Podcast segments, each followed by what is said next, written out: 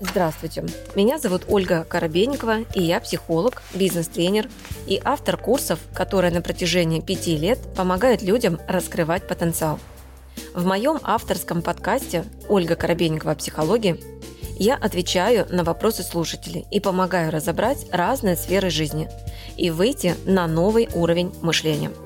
Подписывайтесь на мои социальные сети, где вы найдете еще больше полезной информации – Ссылки я оставила в описании подкаста. Мария развивала свой бизнес в социальных сетях, наняла наставника и продюсера, но получить желанного результата так и не удалось. Какие ошибки делала Мария и как побороть страх продавать?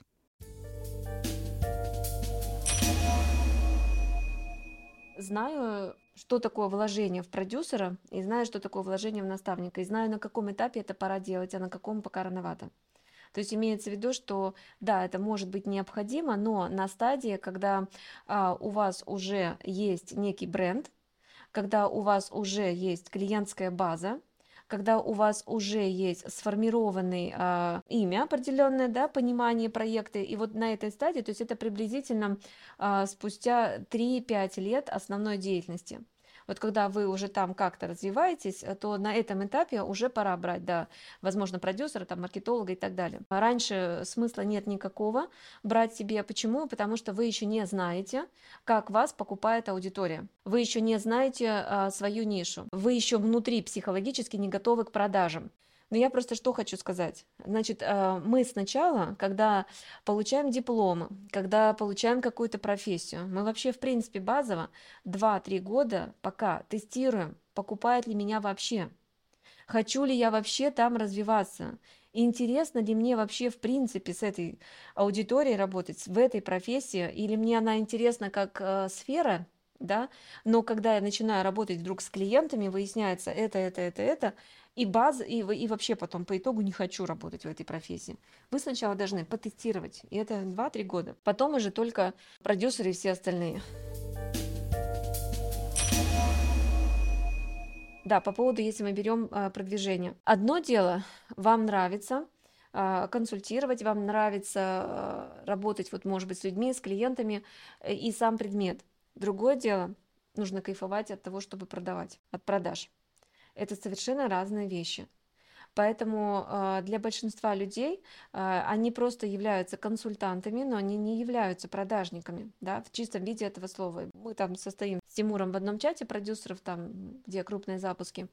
И продюсер буквально там недели две назад описывал кейс, он взял эксперта, начинающего эксперта, и получается, они пытались сделать запуск там на протяжении полугода. То есть только продающий вебинар эксперт сливается. Только продающий вебинар у него голос перекрыло. То есть они полгода только пытались сделать запуск. В итоге, а, между прочим, врач, ну, сама, сама эксперт, она врач. Она как врач а, достаточно опытна сама по себе, но как врач именно в соцсетях, она, ну, как бы психологически не готова, да, скажем так. Вот, и по итогу состоялся этот продающий вебинар, и при первом же, при первой же атаке хейтеров, а хейтеры всегда приходят на продающие вебинары, на любые, при первой же атаке хейтеров она просто разревелась и закрыла вебинар. Они туда вложили около 600 тысяч, она брала кредит в банке.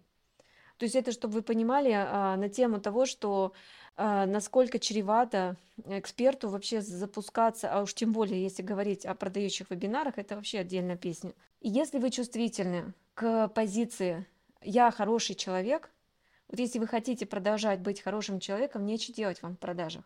Вы, не, вы и не должны быть хорошим человеком, понимаете, для всех. Потому что вы продаете, и вы забираете деньги. И раз вы забираете деньги, с этого момента вы плохой человек. Для тех, у кого эти деньги последние. Для тех, кто считает, что эта цена должна быть ниже.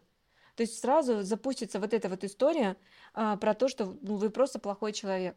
И если у вас синдром хорошего человека, вы не сможете продавать. Вы сможете консультировать, да, вы сможете вести практику, но прямо вот продавать вряд ли.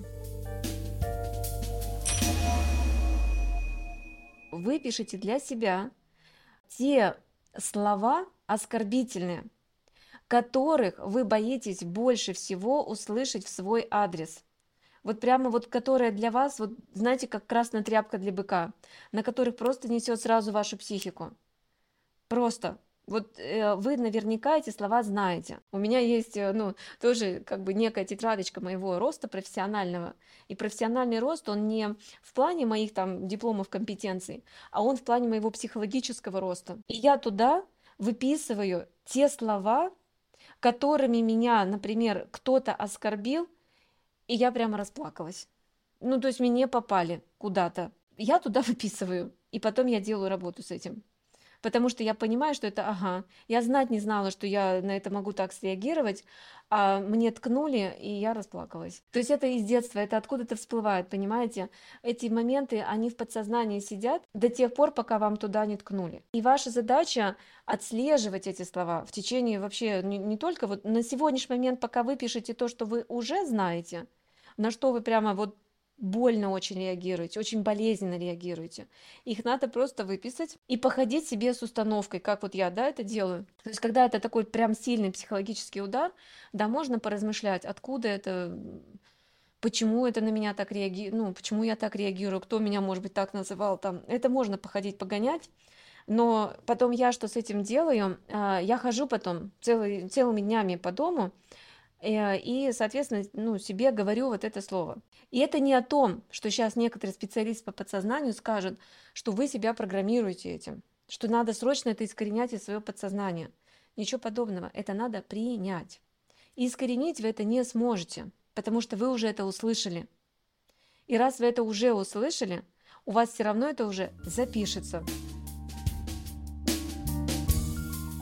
С вами была Ольга Коробейникова в авторском подкасте «Ольга Коробейникова. Психология». Ставьте оценки, подписывайтесь на подкаст на удобной для вас площадке, чтобы не пропустить новый выпуск. Душевного вам спокойствия и берегите себя.